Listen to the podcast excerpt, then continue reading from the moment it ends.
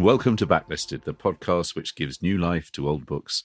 Today's format is a little different as we bring you a summer reading special in which we've each chosen two books, one recently published and one from the vaults. I'm John Mitchinson, publisher of Unbound, where people crowdfund the books they really want to read. I'm Andy Miller, the author of The Year of Reading Dangerously. And I'm Nicky Birch, the long term producer of Backlisted. It was the 19th century American social reformer Henry Ward Beecher who wrote that there was a temperate zone in the mind between luxurious indolence and exacting work, and it is to this region, just between laziness and labour, that summer reading belongs. Well, that is very much the region where we, Backlisted 3, have pitched a row of makeshift tents. We're not glamping, everybody, we're glumping because we've cho- because I'm so sorry. It's sorry. a damp summer. Oh, it's a damp summer. Also, as long-term listeners to this podcast will realise, there is a, a divide in the ranks between my colleagues who who um, for some bizarre reason favour hotter months, and myself who spurns them and tries to stay indoors. I don't keep this deathly pallor by wandering around outside boosting my vitamin D. I or is it B? D. D, isn't it? I think. Who cares if you don't get it, Andy? Yeah, exactly. I don't. I just kind of emerge. But um, so we've chosen half a dozen books, and we were reviewing our choices of books, and may, I have to say, five of these six books are quite grim. I don't think you're selling them properly. I, think I am, to be a I am, that's sort what- of- Is that a big sell? Okay, sorry. It is sorry, for me. I mean, I wouldn't. I would take no book to the beach because I never go to the beach. But uh, I, I would. I would. You know, any of these would cheer me up as I, wait for autumn to come. So I'd, I'd be a little disappointed if people were listening to a backlisted summer reading special and expecting beach beach ready um, kind of tomes. So I think I think be- it's okay to have a miserable book on the beach.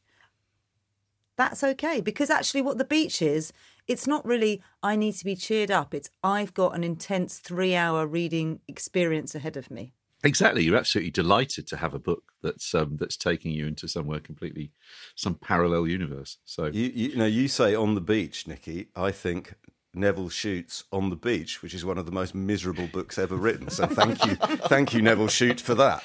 We So, still haven't um, done the Shute episode. Oh, the Shutes! Yeah, yeah, the Shute episode. It has been suggested has. several times, but we, you know, so many authors, so little Aye. time. We haven't Aye. managed to squeeze Nevil into eight years worth of shows, but there's still time. Now, Nicky Birch, producer of Backlisted, you're actually walking it like you talk it, you're or cycling it like you talk it, because you read your first summer read uh, this summer on the road, didn't you? On your holidays. I did, yeah. I was cycling around the Highlands of Scotland and I asked the audience, ask a friend for a relevant book to take with me um, to Scotland. And the internet answered. And they answered actually a book that you've already talked about on Backlisted, which was convenient. Now listen, let's before we get onto the book, let's just let's just clear the air, right?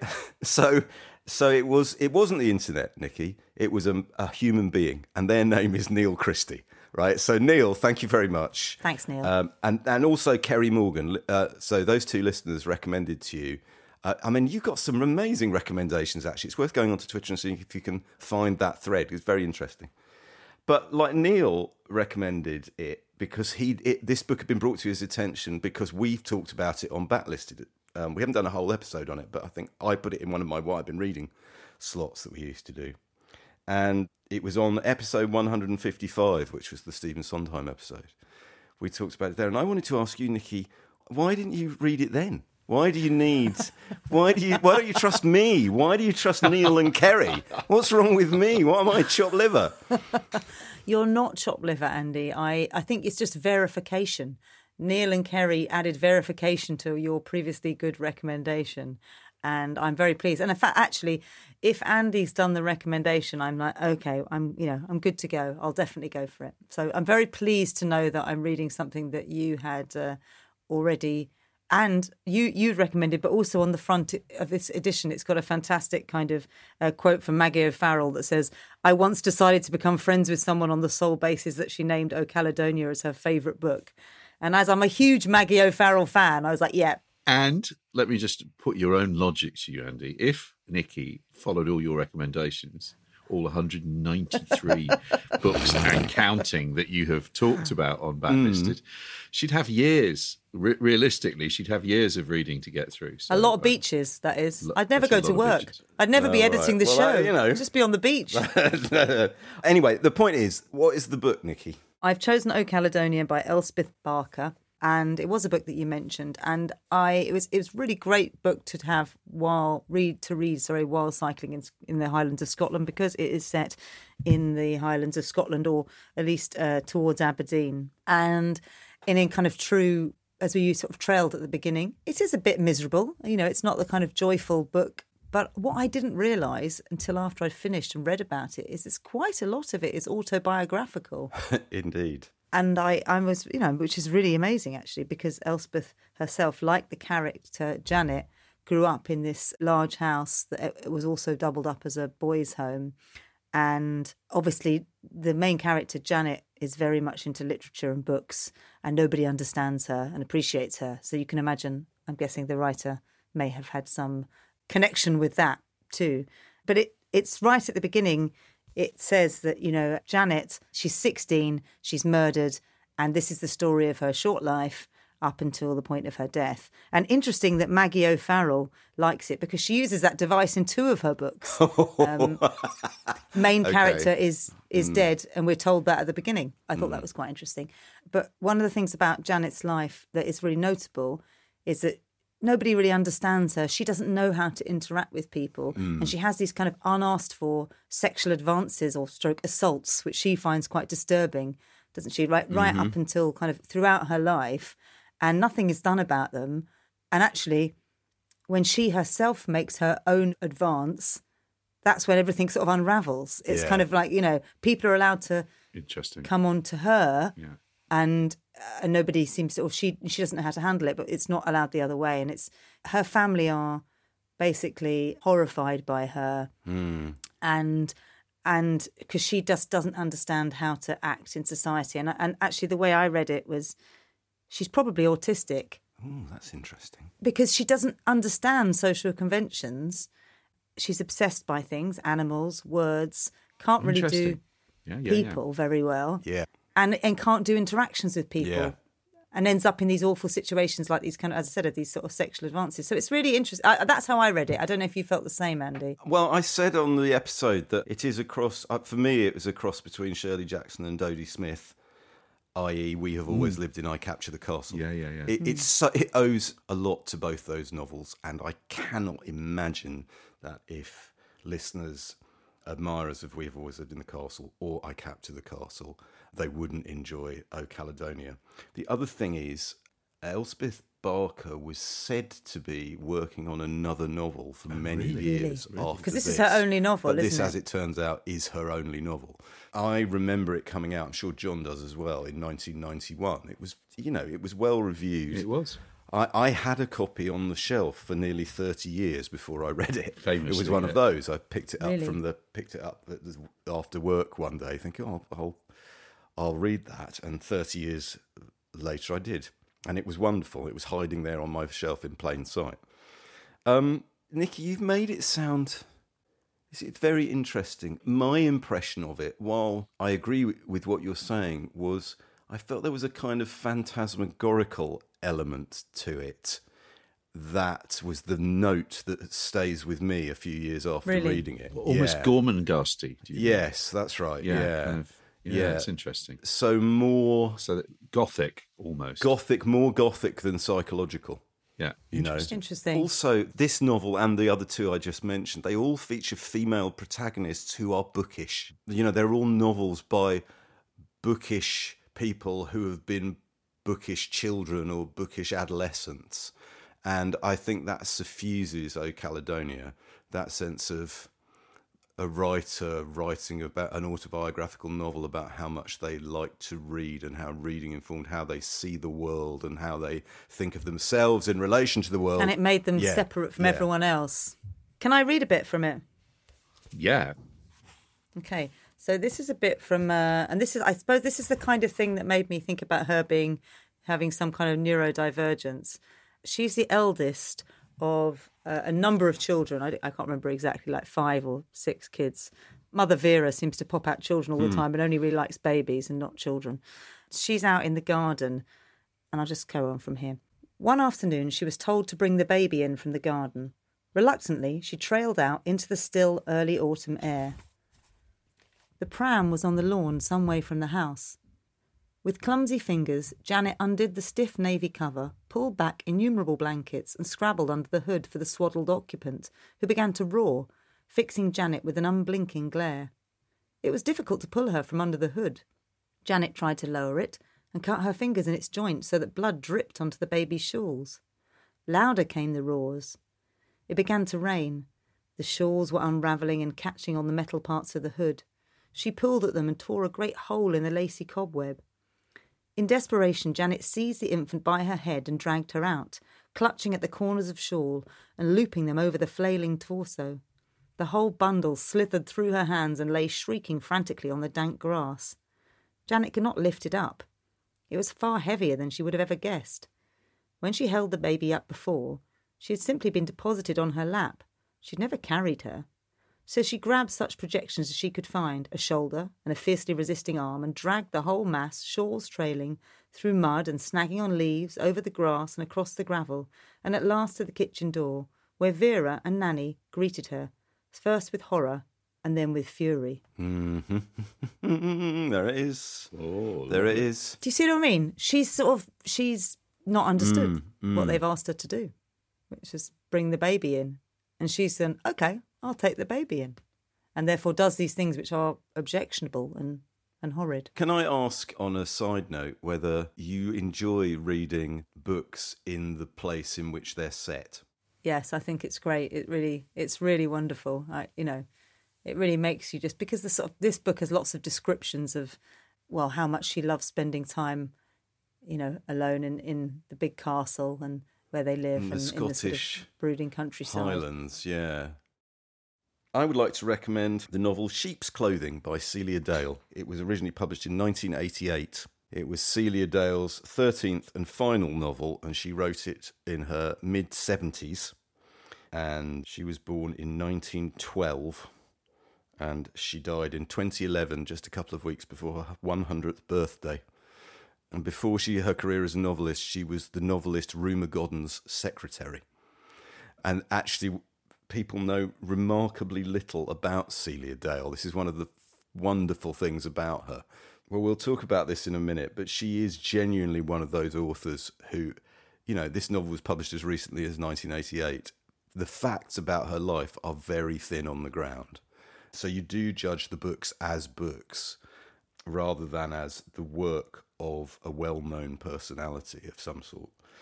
Um, now, when we recorded one of these episodes a few years ago, in uh, it was our first summer of COVID episode in um, 2020. I recommended another of her novels called A Helping Hand, which was originally published in 1966 and which had been recommended up to us by our friends Becky and Nora at Curtis Brown Heritage.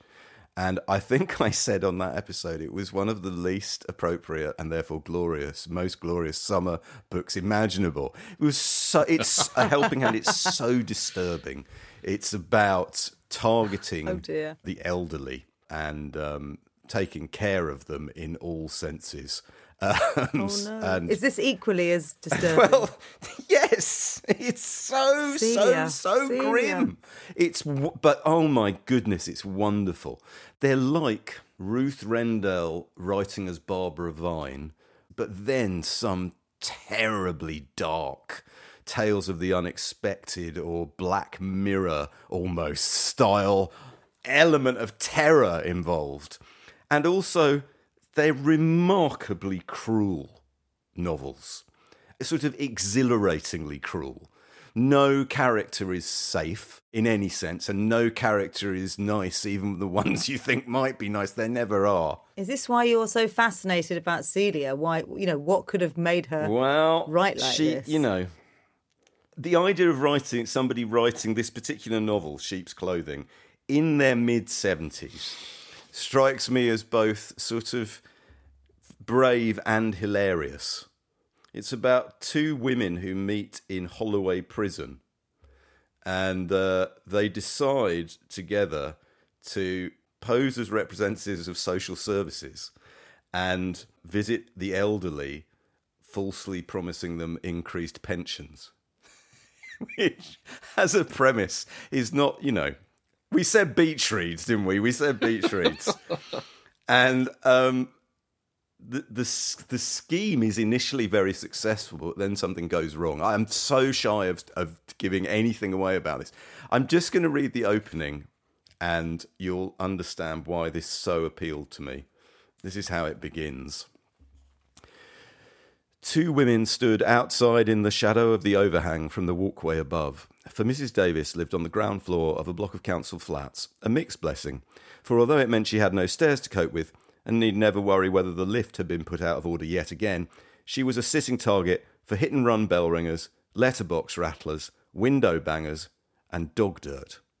And worse. So far, she had been lucky, but she knew better than not to keep her door on the chain. The older of the two women spoke. Good afternoon, dear. Yes. We're from social services. Yes. May we come in for a moment? She was a pleasant spoken woman in late middle age, carrying an official looking briefcase as well as a handbag, from which she produced a plastic covered card with her picture on it. She showed this to Mrs. Davis, who could just make out the likeness in the bad light of the overhang and through the narrow opening of the door. Just a minute, just a minute. Flustered, she closed the door and slipped off the chain, then opened it again. The social services, is it? What do they want? Nothing to worry about, dear. In fact, quite the reverse. Good news, we think you'll find. Good news? Is it me allowances? Something like that. Well, you better come in. Thank you. Smiling, the woman stepped inside. Mrs. Davis made her way back into the sitting room, where Radio 2 still sniggered away in its corner. The two women followed her, the second much younger than the first, a pallid girl with long brown hair reminiscent of the late John Lennon's, and carrying a zipped up tote bag. The older woman said, This is my colleague Mary. I'm Mrs. Black from the DHSS, Group OAP B22. That's a special group you won't have had dealings with before, which is why we're here. May we sit down? Naughty. I mean, Yeah, aren't you hooked already? Aren't you hooked? It's it has that it definitely has that Ruth Renderly feeling to it. So here's the thing about this. I was thinking about this. One of the things I love about Celia Dale's novels, which are being brought back into print by Daunt Books, is that they are. I, I hate, I dislike the phrase lost classics, and I wouldn't describe these as lost classics. It seems to me, but this, since we started Backlisted, the idea of the lost classic has become an ever more marketable commodity. And there's a lot of republication going on in this area of books which have been overlooked for some decades, often justifiably so, but sometimes not. And I realise that I feel I don't want Celia Dale to fall into the category of quote unquote neglected lady novelist Why not? because I can't think of anyone else who really writes like her. I would love somebody to write like this now. Nobody does. Who writes about old people living in council flats? Who writes about the social services in their who who who of, of advanced years does that? She strikes me as really unusual. She writes very cleanly. She writes utterly without sentimentality. So it's not the idea that the books are lost classics, but it's more that as a writer, she's got such a particular voice. I mean, we compared her to Ruth Rendell writing as Barbara Vine, but she's far more acid than Barbara Vine. I'm delighted that some of these are back in bookshops again, and I hope Daunt or someone is planning on on bringing more back. I've made a note that I want to read more late Margaret Drabble after our Margaret Drabble episode. I wonder if Margaret Drabble's a bit like that in her later novels. I just don't know whether that's true or not. But, it's you're right about the sort of the the council flat milieu. Very very few novels are set in in that. I'm, you know, I'm struggling to think. Probably Angus Wilson's Late Call is about the only one that I can think of. That, but, but that's a very different kind of novel. Also, I'd just like to add, we seem to be living in quite a weird world now, where the real lost classics are novels by Iris Murdoch or John Updike Yeah. or Doris Lessing. Yeah, yeah. you know, Yeah, yeah, writers who were massive in their time, who are still in print, who are still on bookshelves, but who seem to me little talked about. You're unlikely to find them on front tables, whereas f- for whatever reason, you'll find K. Dick is um, freely and easily available to read, but the novels of Doris Lessing lesser. I even would say this, John, about our experience reading E.M. Forster. Really? Well, you You'll know, find E.M. Forster in a bookshop, though. You'd Yeah, always you'll find find- but- Forster. our response, uh, if if, you, if anyone hasn't yet listened to our episode on a, a passage to India by E.M. Forster, please, please do. Our response to that novel, both John and I found that a revelatory experience, and it's just a perfect example of well, you sort of think you know what they're about, so why would you spend time actually reading them? Best to go straight to Celia Dale. Well, maybe yes, but sometimes a classic is a classic For a reason. for a reason, which is that it's extremely good and will surprise you every time you go back to it. You know, Forster seems to me synonymous with the 1980s and early 90s Merchant Ivory films, which those are good adaptations. There's nothing wrong with them, but but it's kind of locked him into a particular time. Yeah, but the books are more than. I mean, Passage for India is a lot more than. I mean, in fact, it's a book that's straining against all of those Edwardian cliches in a, a really extraordinary way. Well, that's cool. Celia Dale. So that's uh, Sheep's Clothing by Celia Dale. Johnny, what do we got? Um, I've going to recommend uh, a, a memoir which has just been published as a new the new book by a guest on backlisted Catherine Taylor. Catherine is a very astute uh, critic, writes for lots of, of different publications as a critic. Was previously um, publishing director of the Folio Society uh, and a director of English Pen. Uh, and amazingly, And who? And she's been she's been on Backlisted a couple she, of times. She has. and She, did. She did. She's yeah. D.H. Lawrence famously, and uh, also the uh, Nabokov episode, The Gift. I think. Oh, that's right, Back in the the day, and this is uh, her first book, a memoir. Um, and it's called The Stirrings, a memoir in Northern Time. She grew up in Sheffield. She was born in New Zealand. There are numbers of there are a number of connections that I feel with her story in this book. Sort of one, the New Zealand connection, although she didn't spend long in New Zealand, she she did go. The, the second is it's a very very good and carefully recorded history of a period of time in the north of England, particularly the 1980s into the 90s, which I think hasn't been written about as much as you might think. And I guess I, I suppose ended up evolving into the literary world. Her mum ran a bookshop in Sheffield, which became very popular with uh, not only local writers but also Phil Oakey and people who were, you know, the, the Sheffield band scene. So it's a book that has a lot of the beats in this book are things that feel very familiar to me. She writes about obviously the background to her growing up as a woman in Sheffield, uh, as a girl in Sheffield, is the Yorkshire Ripper, and that sense of being uh, kind of the dread that that kind of settled on the um, the north of England, uh, which I remember really acutely. There was a, a brief. People who know the story will know that it was a brief period in the middle of the the search for the Yorkshire Ripper where some hoaxer had sent in tapes that seemed to Ah, suggest yes. he came from Wearside.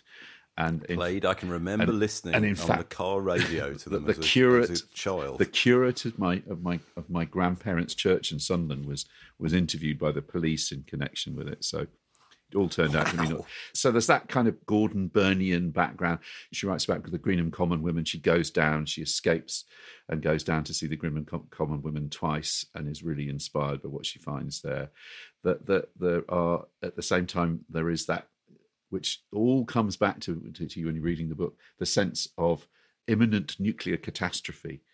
And uh, she writes about Threads, the amazing BBC film that was that was set in Sheffield, Indeed. which she was sort of, as it were, an extra in.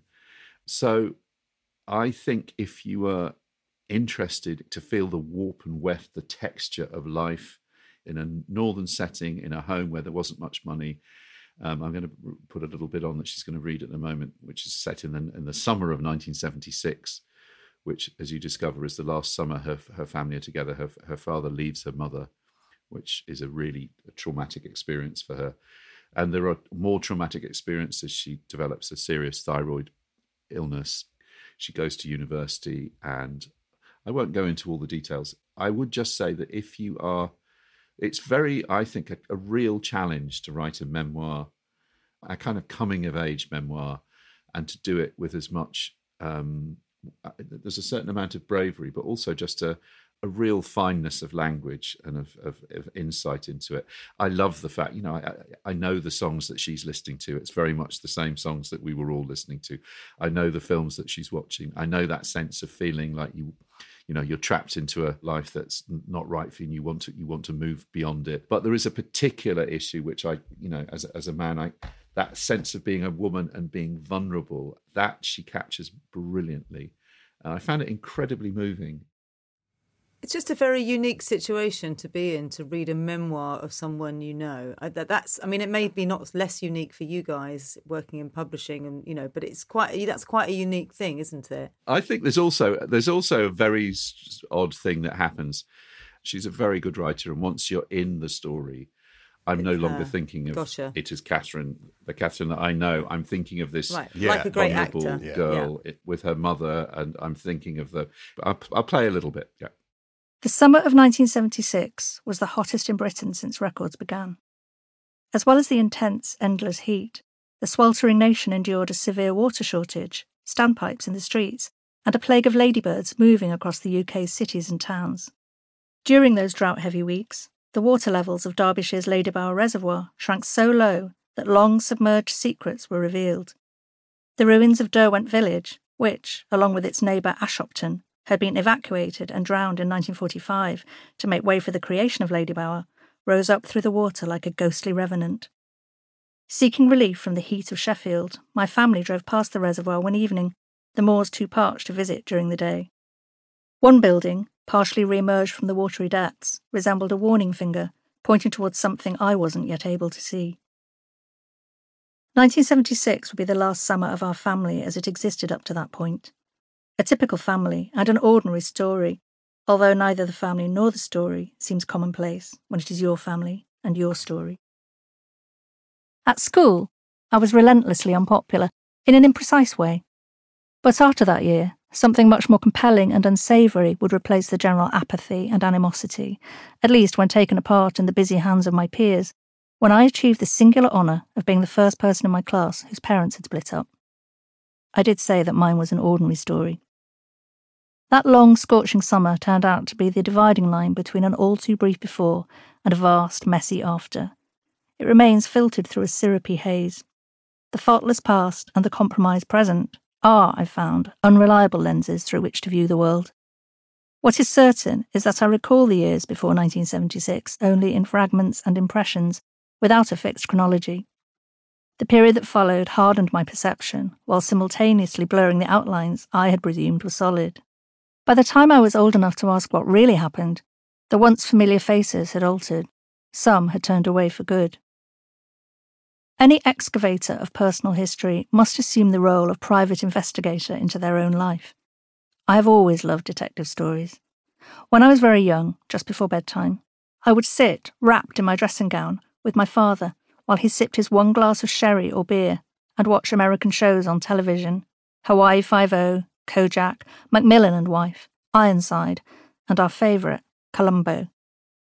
The last intrigued me most because of its inverted narrative structure. The perpetrator of the crime is revealed to the audience at the opening of each episode. It is left to the perennially and deceptively rumpled detective, Lieutenant Columbo, to go backwards, examine the variables, work out the formula, like a masterclass in algebra, and in that way apprehend the criminal. In my own unearthing, I am both investigator and culprit. It's very good. It is very. It's an excellent book, and um, well, know. I'm tell you what, I'm loving these beach reads.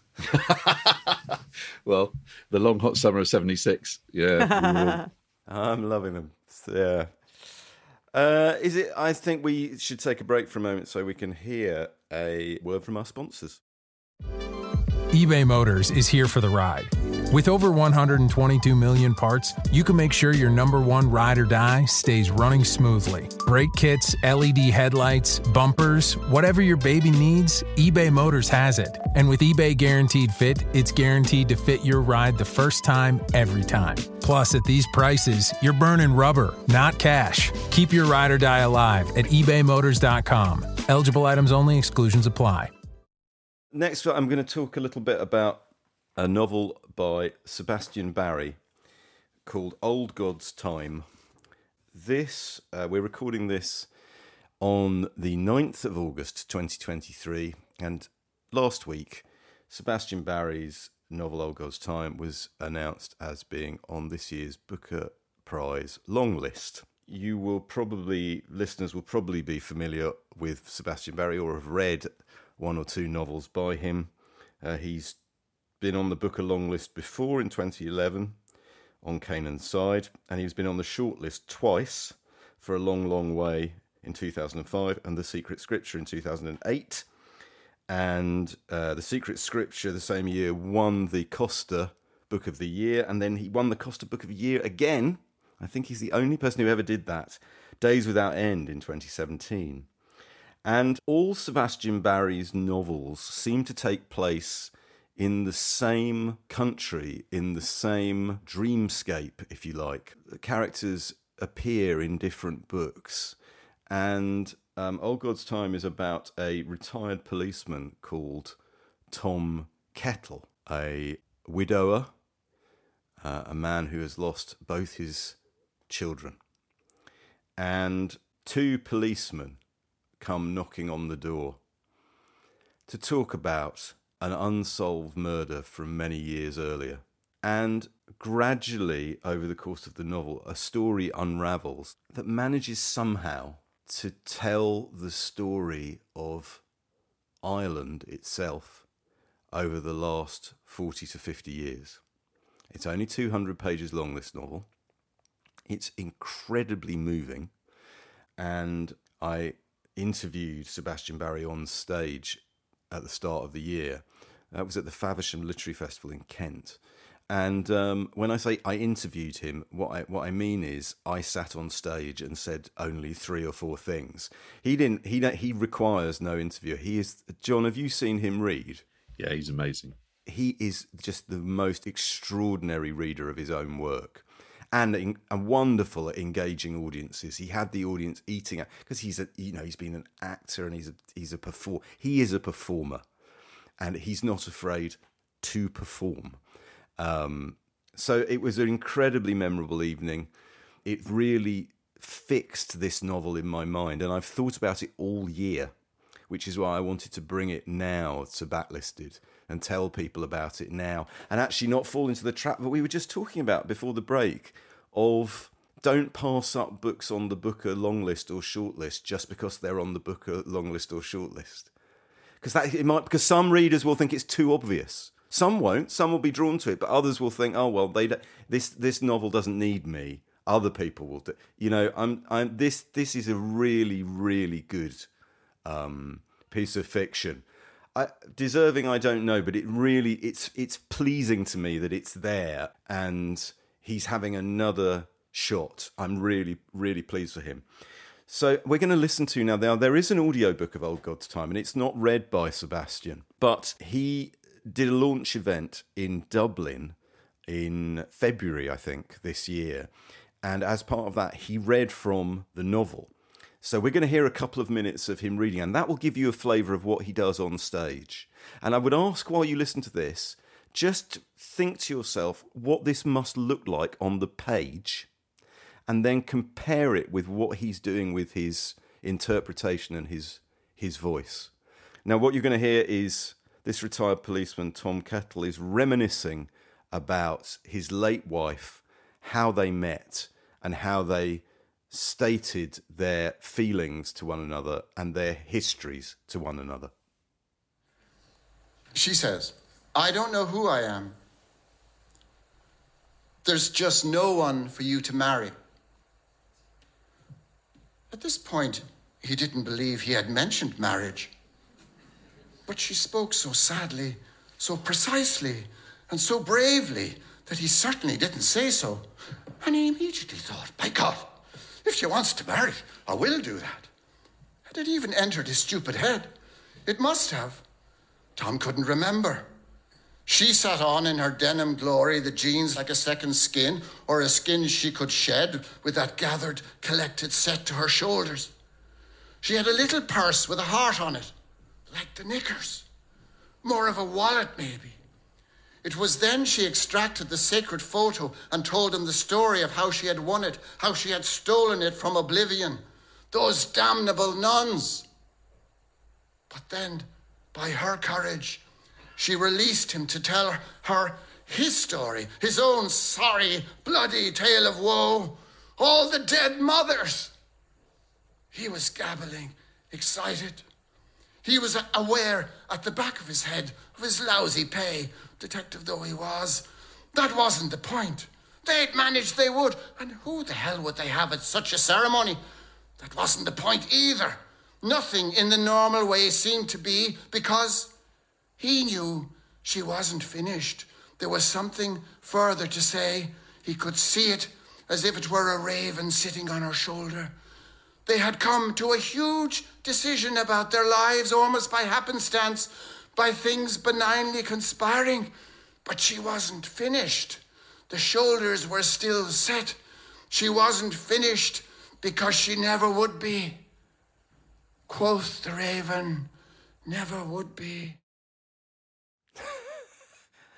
Uh, I mean, I would follow him round with a tape recorder, hoping he read different bits of the novel that I could then comp together on a bootleg of his his. Why is he not doing the audiobook? I, I, it, it's re- it's a really interesting question because you would have to say that the performance doesn't necessarily. I mean, this is ridiculous thing to say. He wrote it, but the performance doesn't necessarily match what's on the page, and the way the audiobook is read on the page is far more neutral but there is almost like a kind of a songwriter's interpretation of a piece of work in performance is very different to what it might be in the studio. And it's this i think there's a similar thing going on there with sebastian barry I remember, I think I might have said this to us on a lot listed, to you guys on a lot listed. I once recorded a Russell Brand's audiobook, Revolution, and think what you do about Russell Brand, but his his recording of the book, he'd written this book, and uh, and he would just be reading it going well that's rubbish. I'm just going to say something else. You know and it was actually him yeah. reading it aloud yeah. was brilliant. It was yeah, so it brought he brought so much to the reading. Creative creativity in the moment right? It was amazing. Yeah. Well anyway that's old god's time by sebastian barry. And uh, whether it goes any further in the race or not i really i feel very fortunate actually to have had seven months to think about the book before i talk about it on this so you know, I didn't read it in Ireland. Um, I didn't. I, I, didn't read it on my holidays, but I've had all year to live with it and think, well, it's probably one of the best novels that I've read this well, year. That's high praise indeed. Nicky, Booker long list. Yeah, I also I took up your Booker long list mantle and uh, uh, your Booker long list challenge, and thought I would also read one of the books from the Booker long list, and thought I would read A Spell of Good Things by Ayobami Adebayo. I haven't read. I think she's done one other book. This yeah, is this is her second book. novel, isn't it? Yeah. Yeah, I haven't read the past uh, the the first one, which I, I, think I might go back to after this. Stay with um, me. It's called. Came out in 2017. Right, and that's. I think that was a romance. I think, as I understood it. I think I would suggest of all the books that we are talking about today, this is perhaps the most traditional beach read, summer reading and saying that it's not not a misery memoir. Um, yes. There are miserable moments in it. Be reassured, listeners. Don't worry. There is don't worry, some, guys. some gloom some... in it. Yeah. Yeah. And we'll play you a clip of a bit of that, so don't worry.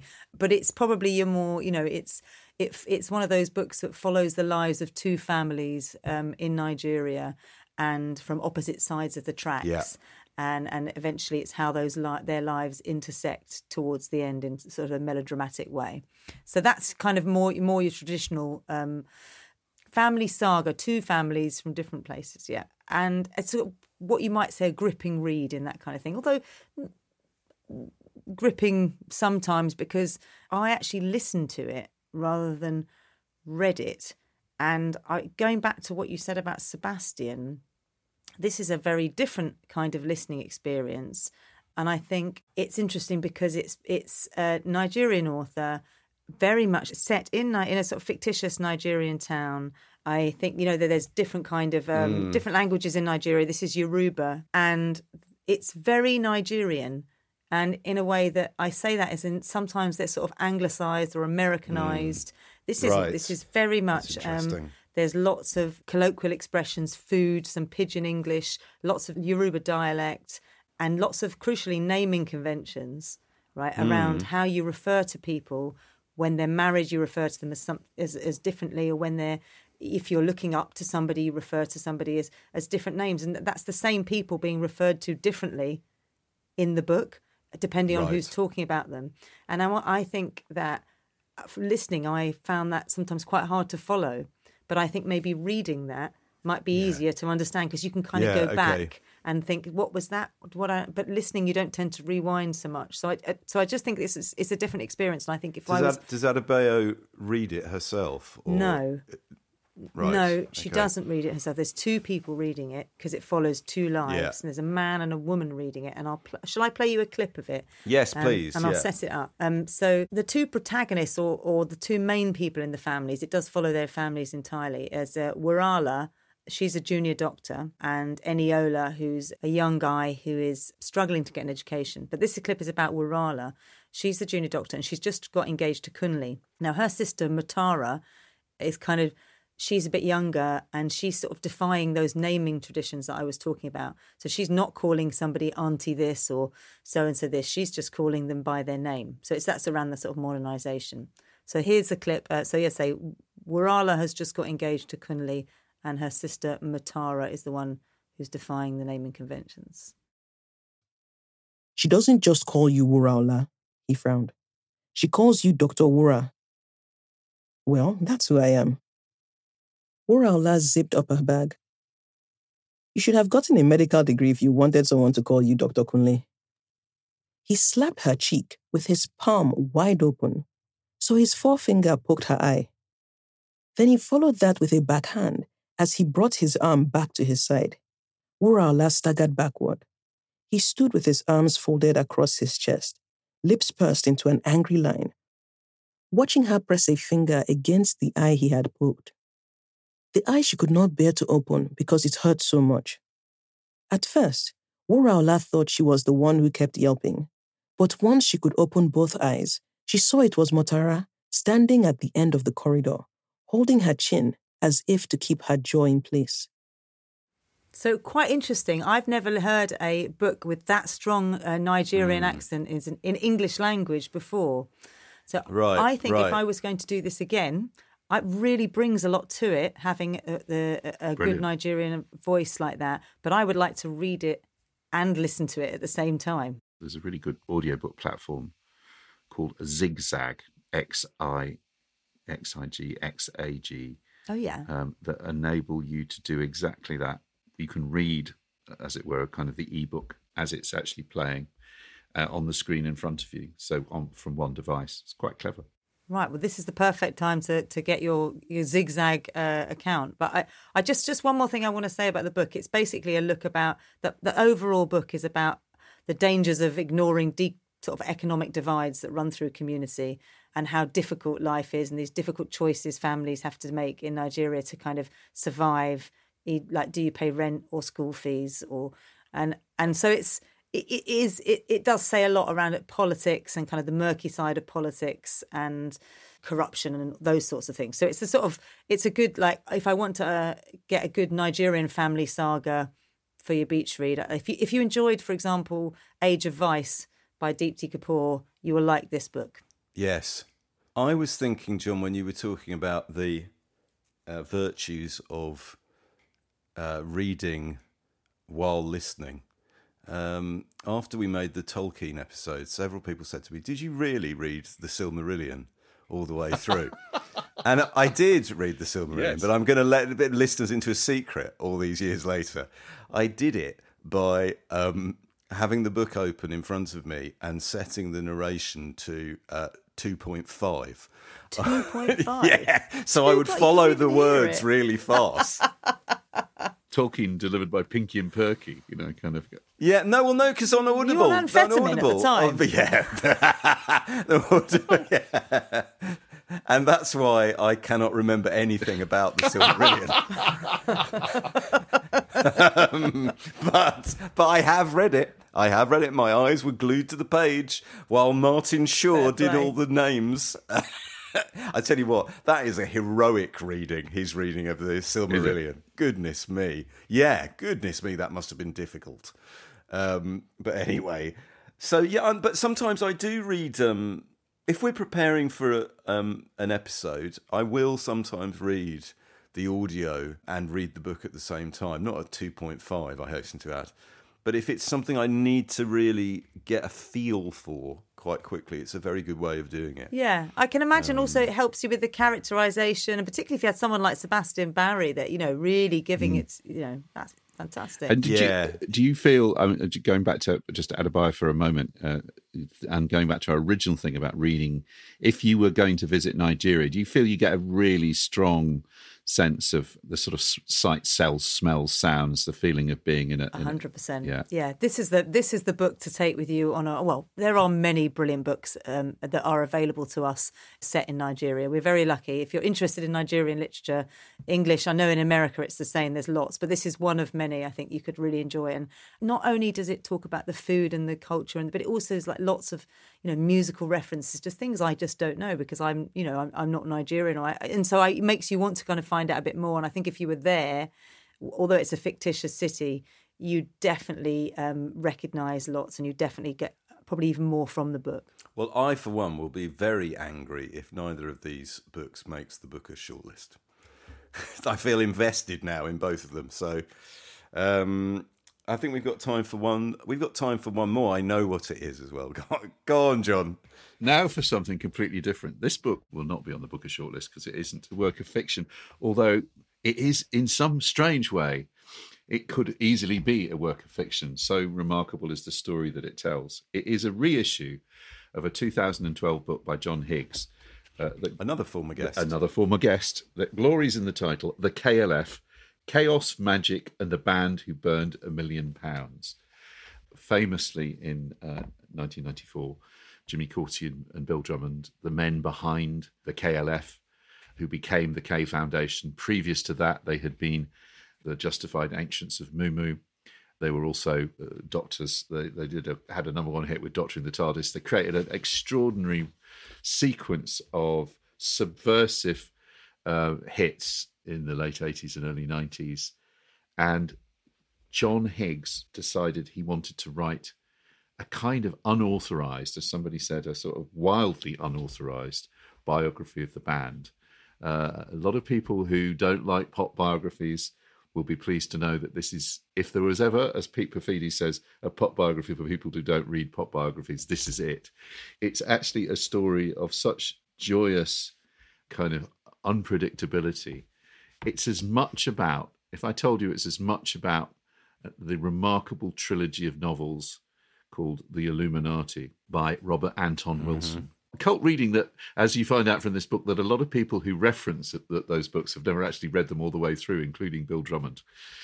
It has conspiracy theories. The whole there's a, you you learn about Discordianism, out of which I think Robert Anton Wilson's kind of ideas came. It's a brilliant, brilliant, funny, strange, peculiar book. Well, it's the thing, John, about John Higgs's books is, is they are his great skill. I think is making connections, making leaps from one thing to another, feel organic and um, funny and thought provoking. His book about William Blake is, in a similar way, both about William Blake and not about William Blake Exactly. but also the most illuminating book I've ever read about Blake.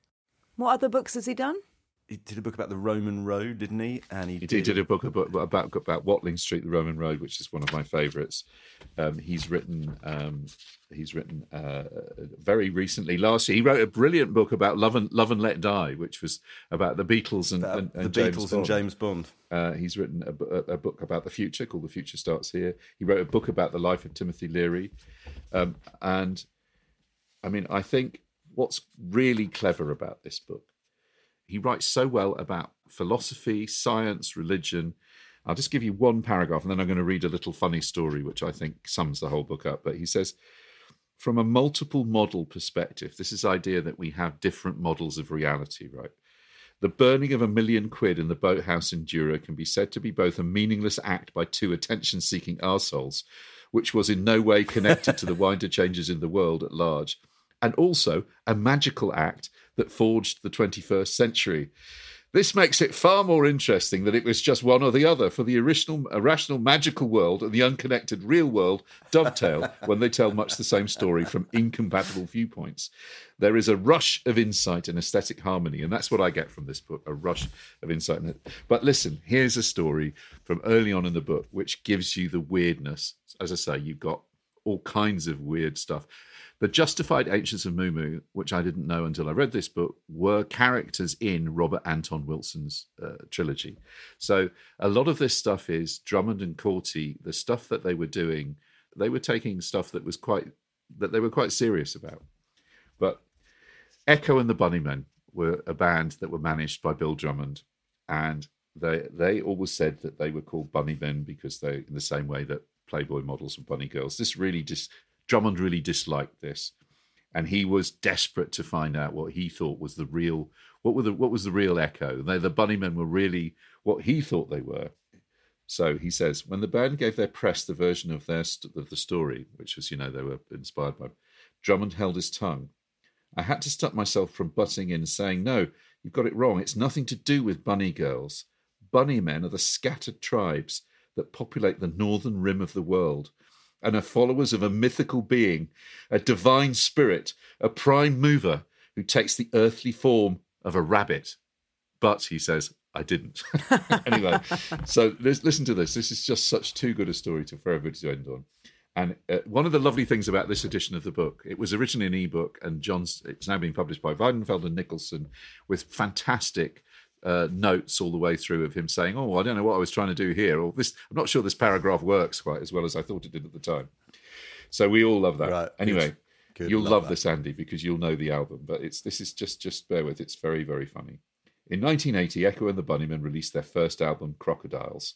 Then there's a footnote that says the final section of this chapter is probably my favourite part of the book. Drummond had licensed the album to Warner's, thus keeping Zoo pure and free from such. Zoo were his, was his record company and free from such self-indulgent projects as albums. But it still felt clearly like a compromise. McCulloch and the band clearly had very different dreams from Drummond. They wanted to make albums, tour the world, and become hugely rich and successful. As their manager, Drummond had to accept this, but he was still of the impression that a real band should just make a few perfect singles and then split up. The album sleeve was lying on the floor of his office when Drummond glanced at it, its image foreshortened by the angle. The cover photo showed the band in a forest at night, lit by strong red and yellow light. In the centre of the frame, bassist Les Pattinson sat leaning against an ash tree, which strangely had two primary trunks, which gracefully curved around each other. Then suddenly the picture changed. Red and evil, a huge rabbit's head stared at Drummond, solid and unblinking. Instantly, he knew he was looking what he was looking at. It was Echo. And then, in a blink, the band photo returned. Picking up the sleeve, Drummond realized that it contained an optical illusion. The tree trunks looked like the head and ears of a rabbit, one that appeared evil thanks to the downward angle of its eye, the sharp, elongated point to its face, and the red light on the tree. Once he'd seen it, it seemed incredible that no one had ever noticed it before. This was weird. Echo was supposed to be an idle fantasy of Drummond's, a strange personal thought that he kept to himself. It was not supposed to appear out in the world, eyeing him coldly from an album sleeve. He spoke to the photographer to determine whether it had been done deliberately and learnt that it had not. The final cover photograph had been one that no one had wanted, but which had eventually been accepted as a compromise. No one had seen the rabbit head in the image before Drummond pointed it out. He was discreet when he spoke to the photographer, of course. He knew that the idea of Echo was a personal fantasy from his inner life, an idea that could survive in his mind but not withstand the scrutiny of others. But the appearance of the rabbit in the world outside him had strengthened the idea, giving it the potential to grow and evolve and become more elaborate and intricate. Such constructions grow secretly in many minds, acknowledged and understood only by their creators. Their imaginary nature does not mean that they are unable to affect the world at large. That's great. Oh, it's just great. It's great. So, Can I Brilliant. um, Brilliant. supplement that? Wonderful, wonderful. You're right, John. I, I have never heard that. It was really making me laugh. um, supplement that story with uh, my favourite story about the period when Bill Drummond was managing Echo and the Bunnymen. He he sent the group out on tour, and they they went up to Scotland. They did. but the tour itinerary seemed quite strange. They were saying, "Why are we why are we in Thurso?" One day and then back down in Edinburgh, but then the following day we're flying up to Oban or something, and it's because he'd drawn on the map of Scotland a set of bunny ears, Yes, and then and then booked the gigs around those ears, the bunny shape, right? Even madder, he basically there was a place in Scotland and a place in Papua New Guinea that he felt were connected it by the manhole cover of the uh, outside the office of where they were working in Liverpool. And he fails to persuade, unsurprisingly by this stage, his relationship with the other band he managed, which was uh, the Teardrop Explodes. He failed to persuade Julian Cope and the Teardrops that they should go and play in the, in the mountains of New Guinea. Um, but the bunny men did go to Scotland, and they did, and they did trace the the massive bunny ears. It's it's an extraordinary book and and kind of brilliant. And, and Higgs is the perfect. He tells it so well, and it's the added dimension of him kind of commenting on it through all the way through. It's just I I can't think of it. I I can't think of a better summer book, frankly. Well, thank you guys. Imagine, listeners, that you went on holiday and read all six of these books. What, an- what an amazing experience that would be. Um, well, thanks very much, everybody. Just a, a forthcoming event. If any listeners are going to be at the amazing Green Man Festival in Wales next weekend, we are recording an episode at the Talking Shop stage at two o'clock on Friday afternoon. We're being joined by Rose Blake and Bob Stanley, and we're going to be talking about and discussing a novel or film that you probably have read or seen or reread or watched many times, and that is Kes or A Kestrel for a Knave by the late Barry Hines. And judging from people's response to that announcement today, that is going to be a really special event. Is it in a tent? Are you are you in a tent? We are in a tent, but that tent holds about a thousand people, and it's usually full. It's usually full. That's one of the great things about Green Man, Nicky. Good audiences because of the weather. So, um, so anyway, we'll see a few of you there. I hope. If you like this dynamic of us three, we do get together for um, an extra show every other week where we talk not just about books, but we talk about music and telly and films and whatnot, don't we? We call it lock listed, don't we, John? We do we do, and there's a reason for that. uh, because it began in the Wenlock Tavern just before lockdown. There you go. Lockdown. It was weird, that wasn't it? I reckon we should get I John think- Higgs think- to write a book about all the ways in which Yeah, that- lock has become a significant Exactly. thing in that. But anyway, Yeah. But it's a, and in order to get that, you it's for our Patreon subscribers. So if you go to patreon.com forward slash backlisted and become a generous subscriber, you can hear more more us really, more chat about books and stuff. Also, you get your name read out. you get your name read out. Oh, have we got names this time? We, have got haven't some name. Yeah, we do. So I'm going to say huge thank you to the, the following lock listeners Melissa Score, S. Lynn, Ken, Ken with two N's. Thank you. Zach, Zach Jeffcoat, uh, Ricardo Paggio. Thank you. Thanks too to Joe Johnston, to Donna Gabaccia, Stephen Curran, thank you. Thank you, Anne McDuffie and Celine Coburn. Thank you so much, everybody. Um, and thank you for listening. The next episode will be definitely uh, Kestrel for a Knave by Barry Hines. If it? it's We recorded well. And If it's recorded well. yeah, if not, we'll have some. We'll have something Yeah, else. yeah. We have others. Nicky's booked our tour itinerary in the shape of a kestrel. so uh, I know. I'm sending you off to uh, deepest, darkest Indonesia, somewhere in an Indonesian island after right, this. okay. How brilliant! All right, everybody, enjoy the rest of your summer, and we'll um, we'll see you next time. Don't talk to the big rabbits. See you soon. Bye. Bye.